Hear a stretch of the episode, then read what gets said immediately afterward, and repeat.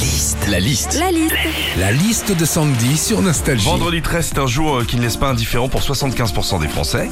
Superstition, chance ou pas chance? Qu'est-ce qu'on vit quand c'est le vendredi 13 La liste de Sandy Quand c'est vendredi 13, on joue au loto ou à l'euro million. Alors, ce qu'il faut savoir quand même, c'est qu'en gros, t'as une chance sur 116 millions de gagner le jackpot, mais aussi 10 fois plus de chances d'avoir 6 doigts à chaque main. Bon, en même temps, euh, c'est pas mal quand tu vides le lave-vaisselle, 6 doigts à chaque main, tu ranges plus vite. hein. Quand c'est vendredi 13, t'es un peu superstitieux. Alors, t'évites de passer sous une échelle, t'évites de croiser un chat noir, t'évites de briser un miroir. Et puis, vendredi 13, veille de week-end, de sortie et de shopping, t'évites aussi de regarder ton compte en banque.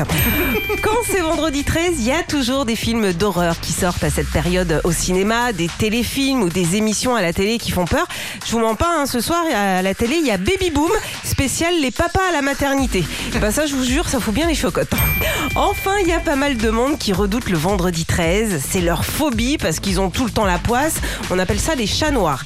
Alors juste deux secondes, je récapitule un truc. Euh, voiture qui marche une fois sur deux, baie vitrée montée à l'envers, 4 points en moins sur le permis. Bah Philippe, c'est bon, t'as ton quota de vendredi 13 jusqu'en 2040. hein.